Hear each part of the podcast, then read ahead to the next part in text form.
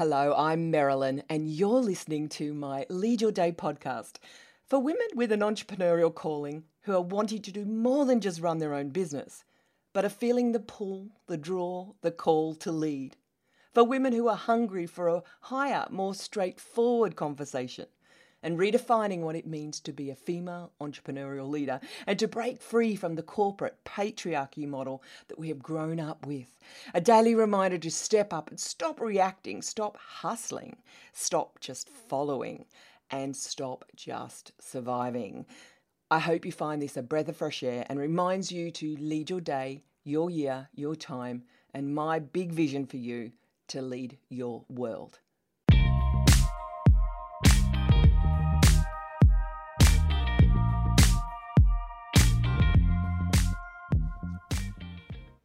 At the end of almost every call that I have with my eighty-three-year-old father, he says, "Now, Marilyn, don't forget to work hard."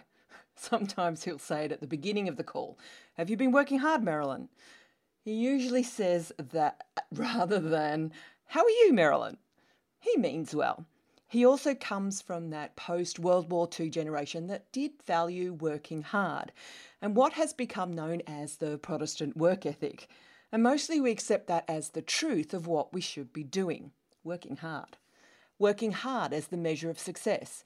Even in the entrepreneur and business space, there is a lot of talk about hustle. It relates to this ethic of working hard, striving and pushing through. But I don't believe it's the whole picture. And I actually don't agree with it anymore, especially when it comes to women. Yes, it sounds true. But most women running their own business aren't lazy. Although I do admit that many have bought into the lie that running your own business, especially an online business, means four-hour work weeks and sipping margaritas on the beach. But do we really? We all know it's not the truth. It is a lot of work to run your own business, to build your own business, to start your own business.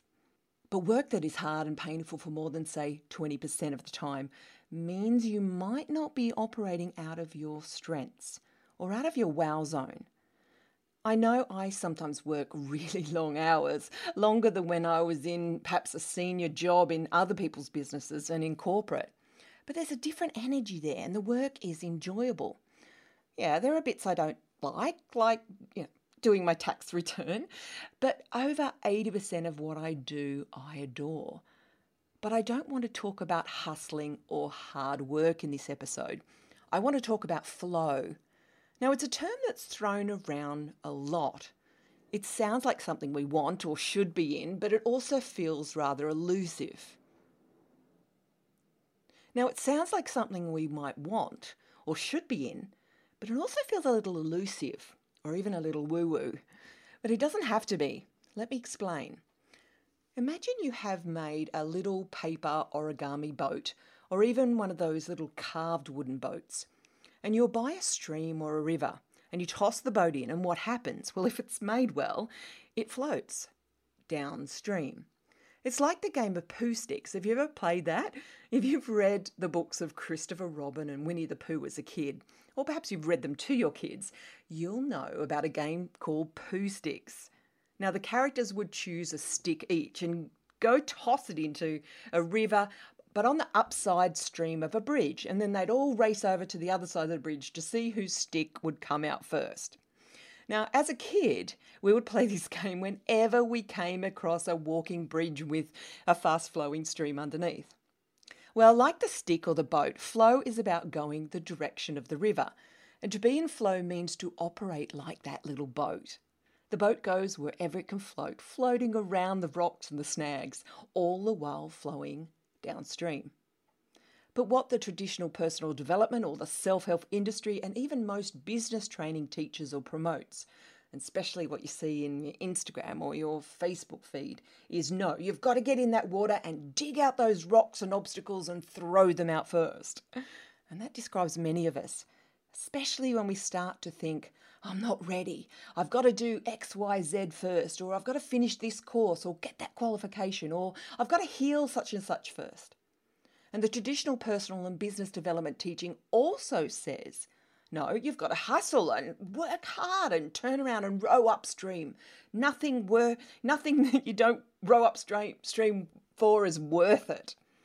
But the only creature that is designed, but the only creature that is designed, oh, start again there. The traditional personal and business development teaching also says, no, you've got to hustle, you've got to turn around, you've got to row upstream. It's not worth it otherwise. The only creature that is designed to stream upstream, the only creature that is designed to, str- bleh. the only creature that is designed to swim upstream is the salmon, and they die once they've got there anyway. I know it's a loose illustration, but it's important to question what we've been taught and think for ourselves. As much of what we're taught growing up and the personal development industry is also from that masculine, push-hard, patriarchal model. Whereas flow means to sit in that boat and go where the river takes you. And this is so foreign to our normal thinking. And we think it's lazy. But it involves our emotions, as pushing, pushing, pushing all the time is not pleasant. Our bodies tell us that.